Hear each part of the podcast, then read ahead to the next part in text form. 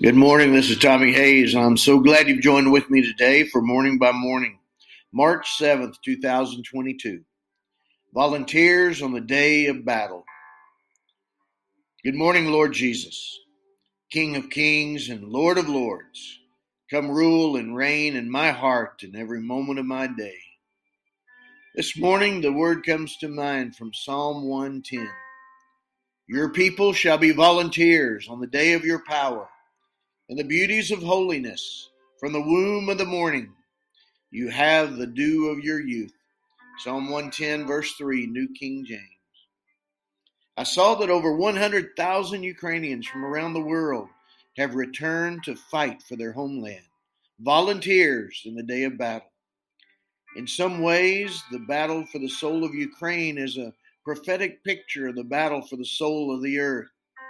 At times, the constant shelling of all we hold dear is unbearable, while the seemingly indiscriminate bombing of the innocent is unthinkable.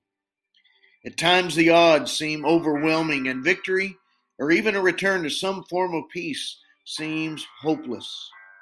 But your word encourages us. You are of God, little children, and have overcome them, because he who is in you is greater than he who is in the world. 1 John 4 4, New King James. And your words encourage us. These things I have spoken to you, that in me you may have peace. In the world you will have tribulation, but be of good cheer. I have overcome the world. John 16 33. Lord Jesus, we look to you for the people of Ukraine and for ourselves as the children of God, called by your name throughout the earth and chosen to live out our lives and our calling through these times. By the stirring of the Holy Spirit within us, we volunteer freely on the day of battle. And this is the day of battle, the day of battle for our souls and for the soul of the world. After the witness of the courage of the Ukrainian people, give us your courage to fight the battles before us strong and very courageous. Joshua 1, verse 7. Put your weapons in our hands and your words in our mouths, with your spirit stirring in our hearts. For the weapons of our warfare are not carnal, but mighty in God for pulling down strongholds. 2 Corinthians 10, verse 4. Armed with your spiritual weapons and clothed in your spiritual armor, may we run to the battle and volunteer willingly to take our place and make our stand in you, just as your word commands. From Ephesians 6.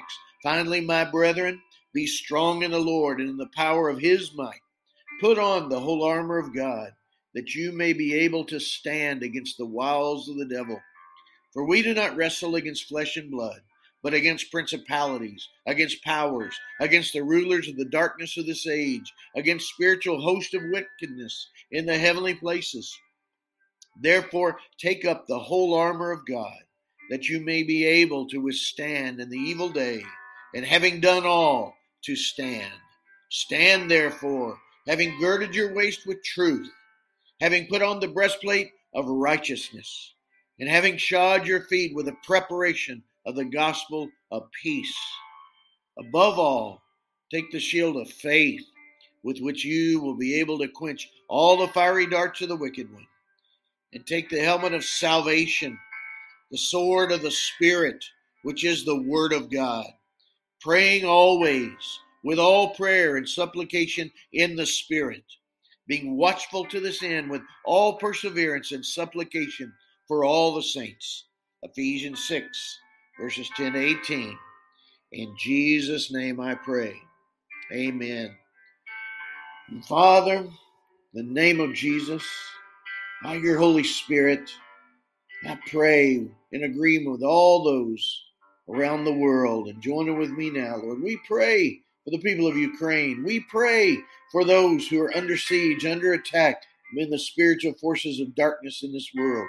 Lord, give courage, give boldness, stir up in your spirit, give us wisdom, give us the whole armor of God, Lord, that we would be able to withstand in these evil days in the glory of your power, in the strength of your spirit. In Jesus' name, amen. God bless you, my friend, and you have a great day.